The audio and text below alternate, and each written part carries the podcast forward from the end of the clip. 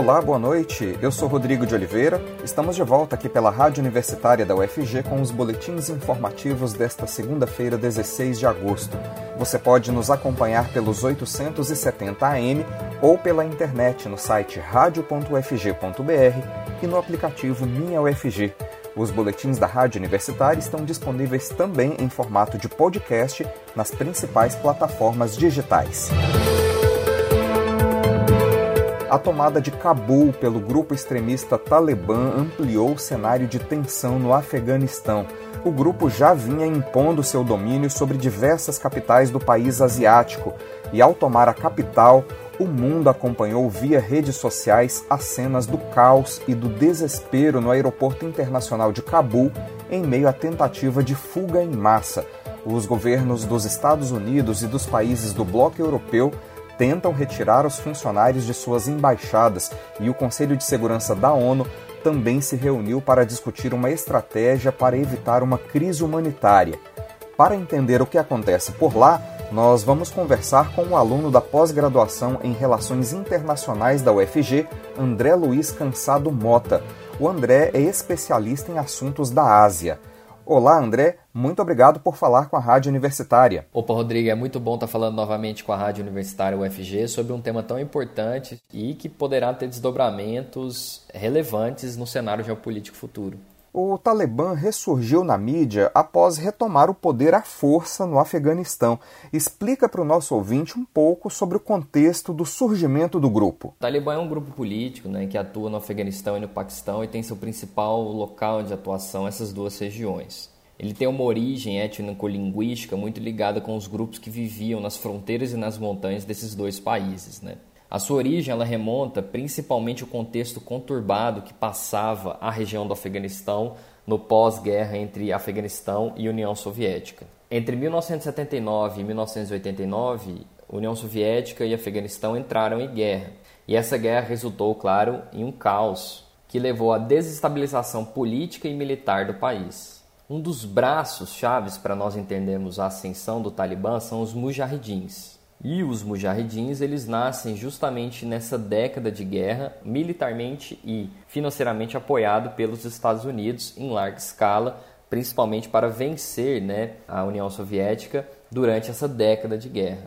Depois de 1989, com a derrota da União Soviética e a retirada de suas tropas militares do país, os mujahidins começam a cobrar a queda do presidente que era considerado pró-soviético. E isso leva a uma certa guerra civil entre 1989 e 1992 que coloca os mujahidins no poder. Em sequência, a ascensão dos mujahidins, um grupo político conhecido como Talibã ascende ao poder, dominando em 1994 algumas regiões do sul, se opondo, claro, ao governo dos mujahidins. Apesar das semelhanças, principalmente filosóficas e religiosas, entre os mujahidins e o Talibã, havia um claro entendimento do grupo do Talibã de que os mujahidins eles eram liberais demais e de que eles não aplicavam as leis muçulmanas da forma como deveriam ser aplicadas. Isso levou o Afeganistão a uma nova guerra civil entre 1992 a 1996. Essa grande guerra civil, que durou quatro anos, trouxe ao poder o Talibã, que em 1994 tomou províncias ao sul do Afeganistão e que até 1996 conseguiu destituir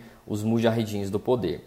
O Talibã ele fica no poder até 2001 e suas principais propostas eram reconstruir o Talibã e reaver as leis fundamentalistas islâmicas, dentre as quais execuções públicas, o uso obrigatório de burcas, né, limitando algumas liberdades civis, mas que, sobre o entendimento da lei sunita radical, era religiosamente fundada né, dentro dos preceitos que eles acreditavam ser corretos. Esse posicionamento político do Talibã fez com que grupos terroristas como a Al-Qaeda, que já estavam em operação desde o final dos anos de 1990, fossem digamos, alinhados com as suas políticas. A Al-Qaeda, que então é um outro problema que nós vamos tratar sobre ele, atua tanto militarmente, tanto politicamente dentro do Afeganistão, que entre esses cinco anos, de 1996 a 2001, está sob o governo do Talibã. No entanto, a Al-Qaeda começa a fazer diversos atentados terroristas tanto na região asiática, tanto na região do Oriente Médio,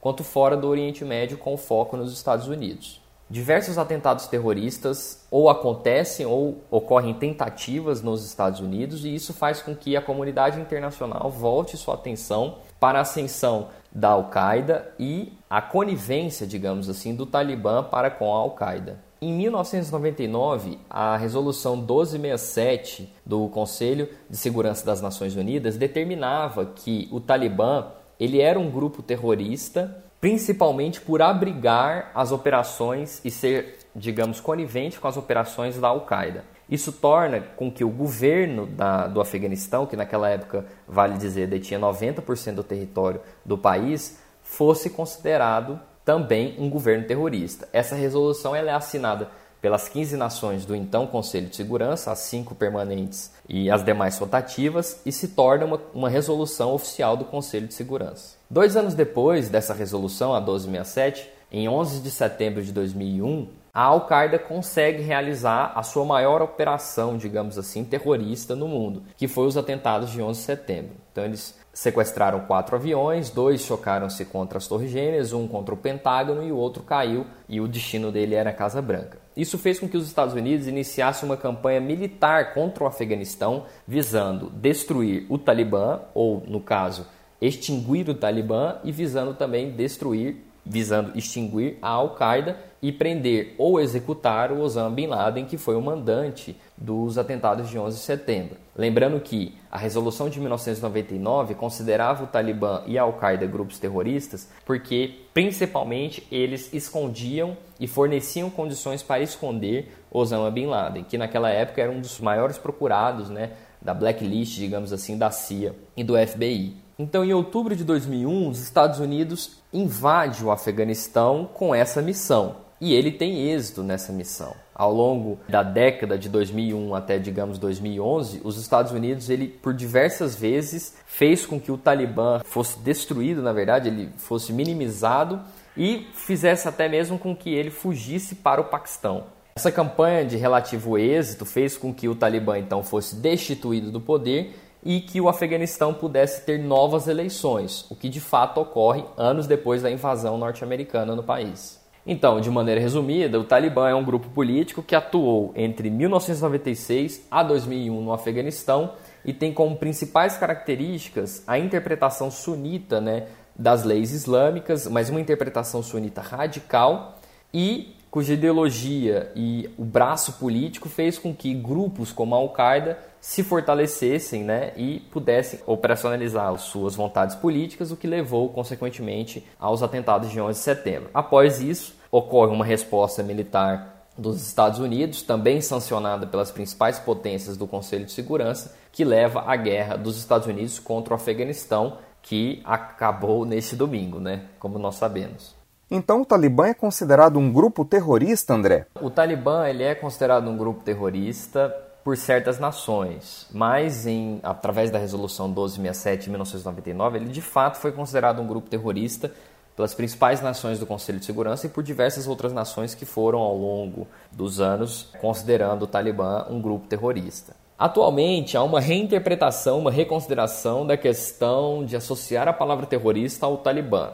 Nós vemos, por exemplo, a China como um país que é resistente em falar que o Talibã é um grupo terrorista porque considera que o Talibã, a partir de agora, se ele não residir grupos terroristas dentro do Afeganistão sobre a égide do seu governo, ele não necessariamente é um grupo terrorista, mas sim um governo fundamentalista, sunita, que está sobre o poder de um país. Lembrando que ele não seria o único país que tem aplicação das leis ultra-reacionárias para nós do Ocidente, né? Claro que há essa distinção. Mas ele não seria o único país que teria esse tipo de lei nós temos, por exemplo, monarquias super bem conceituadas e identificadas para o Ocidente, que também tem aplicação de algumas leis, como o uso obrigatório de vestimentas para mulheres, como as burcas, etc., como a Arábia Saudita e outros países chaves né, de alianças ocidentais. Então, o Talibã, no primeiro momento, ele é considerado um grupo terrorista porque ele abriga focos e centelhas de operação da Al-Qaeda. E ele abriga principalmente centros de treinamento militares que eram liderados pelo líder,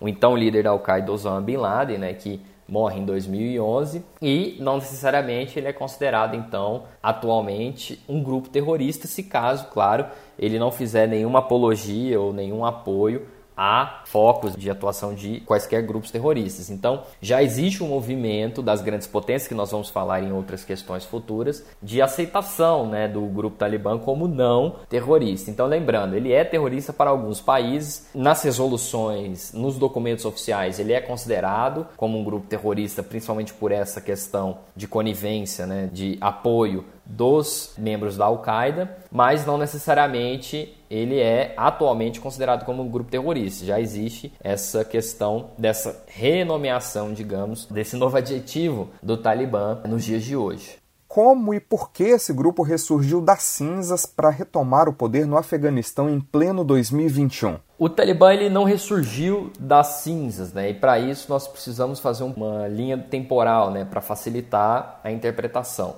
Então vamos entender. Em 2000, o Talibã controlava 90% do território afeganistão e abrigava centelhas de operação da Al-Qaeda. Depois dos atentados de 11 de setembro e da invasão norte-americana em outubro de 2001, o Talibã é destituído do poder. Então, boa parte dos suas cabeças pensantes fogem para o Paquistão e se refugiam lá. Lembrando que o Paquistão é um país chave também para entender os desdobramentos do próprio Talibã e para entender os desdobramentos securitários do Afeganistão.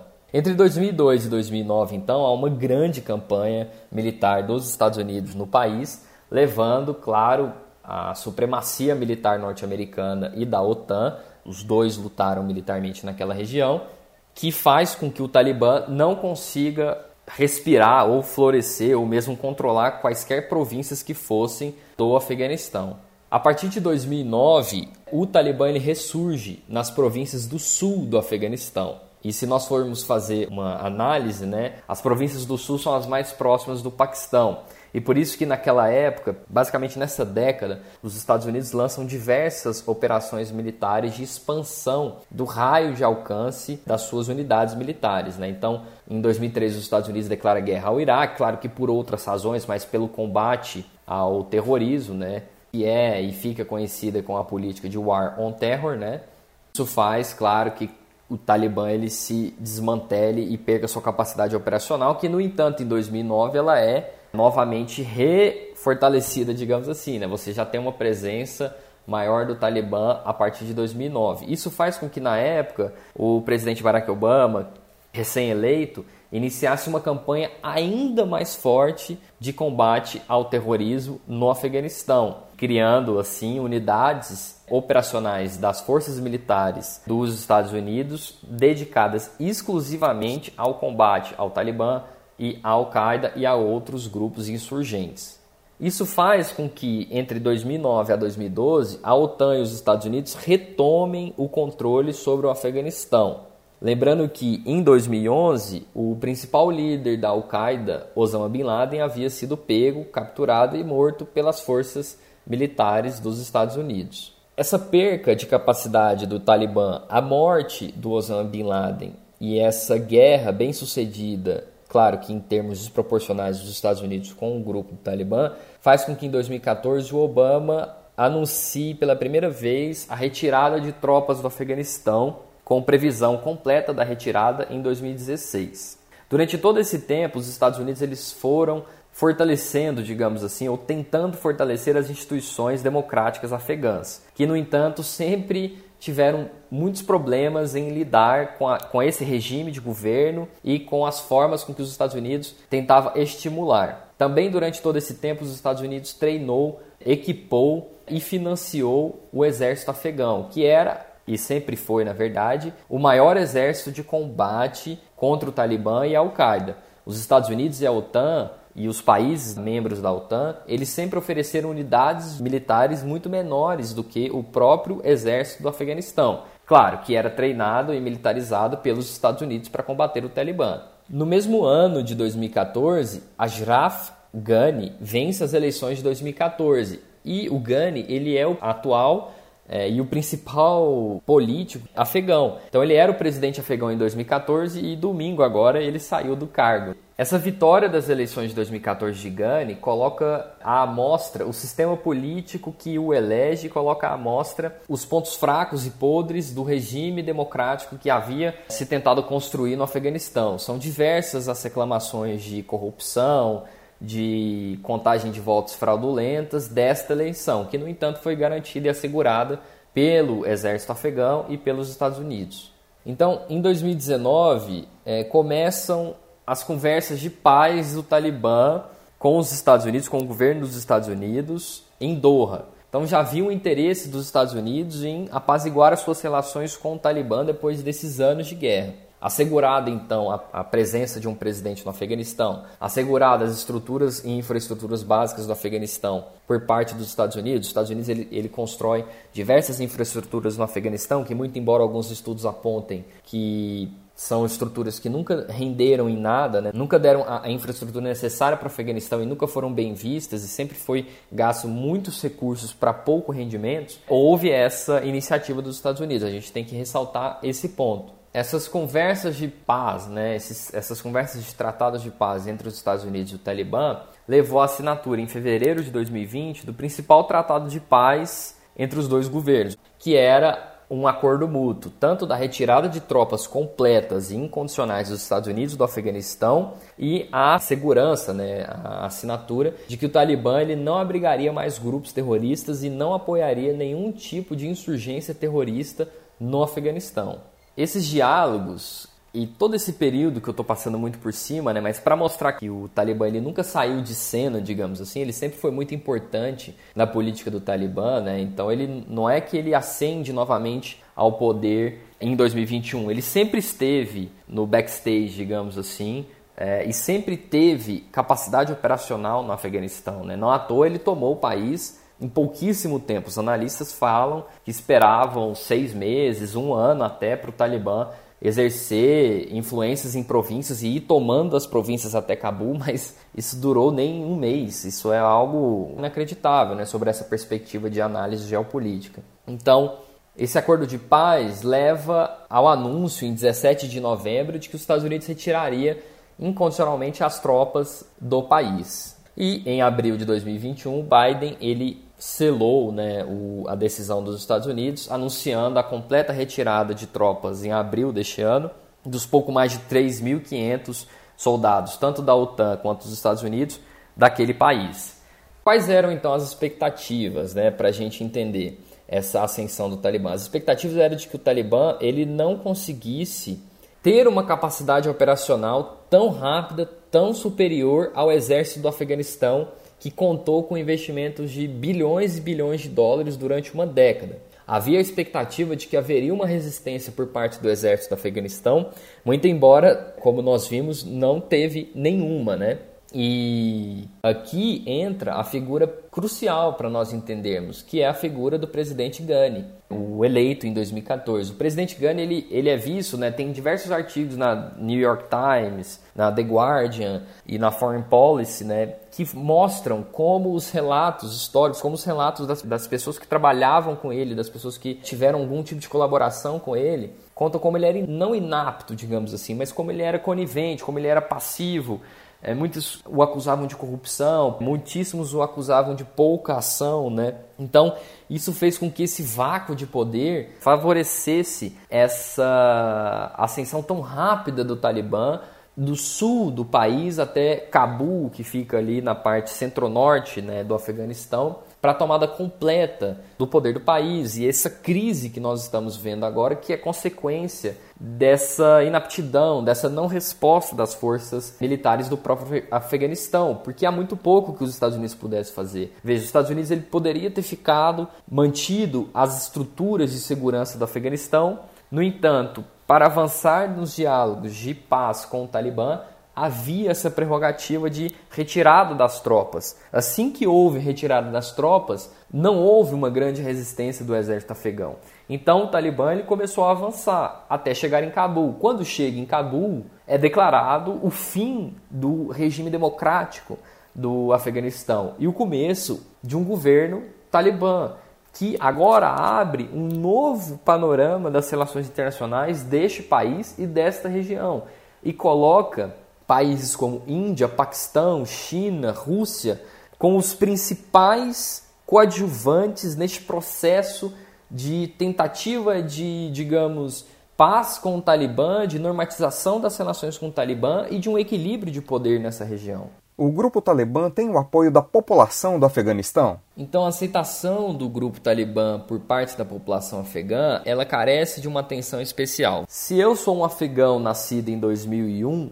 eu tenho hoje 20 anos e durante toda a minha vida eu estive diante de um governo cujo apoio principal militar era os Estados Unidos, que é o país que invadiu meu país. Então, durante todos esses 20 anos, uma geração nasceu, uma geração que já era nascida e que viu a guerra contra a União Soviética e que viu as guerras civis dos anos 1990 dos mujahidins e o Talibã, que viu o surgimento de milícias paramilitares e que agora viu a permanência dos Estados Unidos como o principal país que apoia militarmente o governo do Afeganistão, eu vou ter as minhas considerações. Uma geração de uma pessoa de 50 anos, ela viu o país em guerra durante todo esse tempo, com a ascensão de diferentes grupos no poder, com diferentes ideologias e com diferentes interpretações religiosas. Então, existem todas essas questões de se ponderar acerca de futuras pesquisas ou futuras considerações acerca da opinião pública sobre o Talibã. O fato é que existe uma aceitação, principalmente nas regiões mais pobres do Afeganistão, extremamente devastadas pela guerra e por anos e anos de corrupção e problemas estruturais sociopolíticos que apoiam o Talibã e que veem no Talibã a mesma coisa que eles viam em 1996, ou a mesma coisa que viam na tentativa de reconstrução do país. Então existem grupos, principalmente, apontam, né, artigos, foreign policy, alguns estudos apontam que grupos de classe média e a classe pobre, mais pobre do país, apoiam o Talibã. Já as elites e os grupos mais desenvolvidos não, são contra o Talibã. Fato é que agora nós vamos ver um problema muito sério de refugiados e de fuga em larga escala do Afeganistão, sobretudo pelo medo de perseguição política do Talibã, sobretudo pelo medo da restrição de liberdades individuais pelo Talibã e, sobretudo, pela desestabilização geopolítica do país. Lembrando que isso pode abrir preceito e pode abrir margem para futuras guerras civis, que podem levar o país a situações como as que nós vemos, claro que com razões completamente distintas, mas situações como que nós vemos na Síria, políticas e militares. Então, a população do Talibã essa massa, os estudos apontam, mais pobre e média, apoia, principalmente porque vê no Talibã essa possibilidade de reconstrução do Afeganistão, já outros não. Nós estamos vendo, o que nós estamos vendo vídeos de pessoas pegando avião, abraçando nos aviões dos Estados Unidos, né? Nós estamos vendo essas imagens e elas chamam muita atenção, mas isso não é a realidade do país inteiro, isso é uma realidade muito localizada e individualizada, né? E são pessoas que, claro, ou temem pelo Talibã porque tiveram envolvimento político com o governo do Afeganistão, ou temem pelo futuro do país, ou já queriam sair do país. Lembrando que é um país, desculpa até a redundância e a repetição das palavras, mas esteve em guerra durante 20 anos. Então, tem problema de miséria, tem problema de infraestrutura e tem problema de pobreza. Qualquer pessoa que não deseja ser condenada, infelizmente, né, pelo destino de ter nascido e que não deseja mais ficar naquele local, ela deve procurar condições de vida em outros lugares e ela deve ser bem recebida nesses outros lugares, certo? Então, boa parte da população afegã, ela não está fugindo necessariamente da ascensão do Talibã. Veja, ela está fugindo de 50 anos, de um país cuja é, estrutura de 50 anos de guerra. Isso provoca um Estado falido. E o que o Afeganistão promove é justamente isso. Existem, claro, as pessoas que estão fugindo do Talibã, as pessoas que estão fugindo da condição da realidade do Afeganistão hoje e as pessoas que desejam sair do país porque não querem ficar mais é, lá. Né? Então, existe toda essa questão. Então, sobre a, a aprovação, voltando para a pergunta, né? há de se ponderar esses pontos e há de se analisar uh, futuras pesquisas que podem trazer dados mais claros sobre a pergunta. André, como é que fica a questão das minorias do país com a retomada do poder pelo grupo Talibã? A questão das minorias no país se dá principalmente dentro do contexto de uma aplicação cujo governo tem a interpretação sunita radical das leis islâmicas. Então, as minorias LGBTQI+, e outros tipos de minorias, as mulheres afegãs, elas sofrerão possivelmente com a perseguição política dos seus grupos. Então, haverá perseguições, claro, dentro de liberdades individuais. O Afeganistão, provavelmente, né, o Talibã vai banir alguns tipos determinados de acesso à internet, de acesso a determinados tipos de conteúdo, como outras ditaduras e como outros países cuja interpretação sunita radical da lei islâmica já fazem. Haverá também, claro, uma volta, né, a expectativa de que exista uma volta da interpretação jurídica baseada na lei islâmica, então punições como corte de mãos, decapitações públicas, coisas do tipo que já é possível ser visto em outros países, né, como, como havia dito, a perda de liberdades individuais e, claro, a perseguição política contra grupos étnicos e de liberdades e de lutas como a pauta LGBTQIA. E no caso das mulheres, a perda de liberdade individual. Lembrando que esse conceito de liberdade individual que nós temos muito ocidentalizado é um conceito nosso, então nós temos que analisar a realidade é, real do Afeganistão sobre uma perspectiva da qual parte da população afegã vai apoiar esse tipo de iniciativa e parte não e essa parte não vai ser caçada, né? Então por isso que o Talibã ele não é possível ser visto com bons olhos, porque essa parte vai ser violentada, vai ser caçada e vai ser agredida, né? Então a violência pode ser uma sistemática do Talibã a partir de agora. E tudo isso as potências daquela região, né, as potências fronteiriças vão ter junto com outras instituições ou outras organizações de gerir até onde o alcance da interpretação radical do Talibã poderá exercer violência contra grupos naquele país. Né? Então é isso que vai ter que ser discutido daqui para frente. Porque não basta que a população, uma parcela da população, aceite as leis ultraconservadoras do Talibã e ultra-reacionárias, digamos assim, e a outra parcela seja morta ou violentada ou expulsa do próprio país. Há de que se haver uma coordenação para que o Talibã não faça esse tipo de ação sobre o seu governo, né? Ou mesmo até a permanência do próprio Talibã, que há de ser contestada, mas é uma equação, um jogo de xadrez complexo demais, porque daqui para frente o que será do Afeganistão e o que será da realidade daquele povo é o que está posto em xeque, é o que está posto no, no tabuleiro. Essa foi a participação do André Luiz Cansado Mota, da pós-graduação em Relações Internacionais da UFG. Muito obrigado pelos esclarecimentos, André.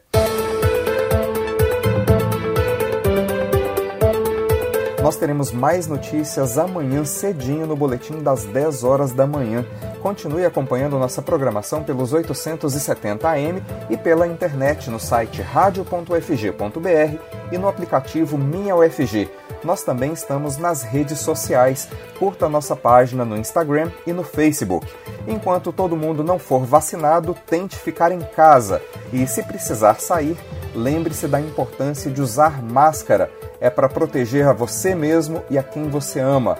Não perca o foco no combate ao coronavírus. Rodrigo de Oliveira para a Rádio Universitária.